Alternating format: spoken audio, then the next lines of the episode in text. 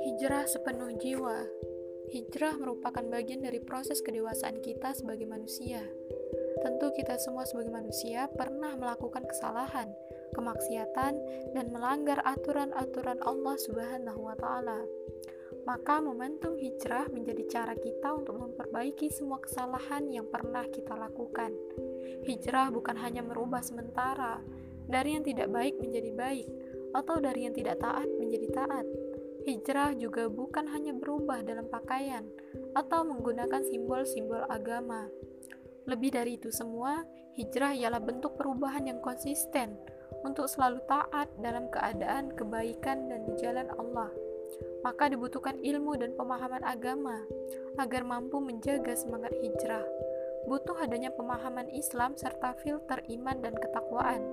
Maka kita harus bersegera menuju ketaatan dengan bertobat atau hijrah. Tentu kita tidak mengharapkan mati dalam kondisi su'ul khotimah, yaitu mati dalam keadaan tidak baik dan mengerjakan amalan penghuni neraka.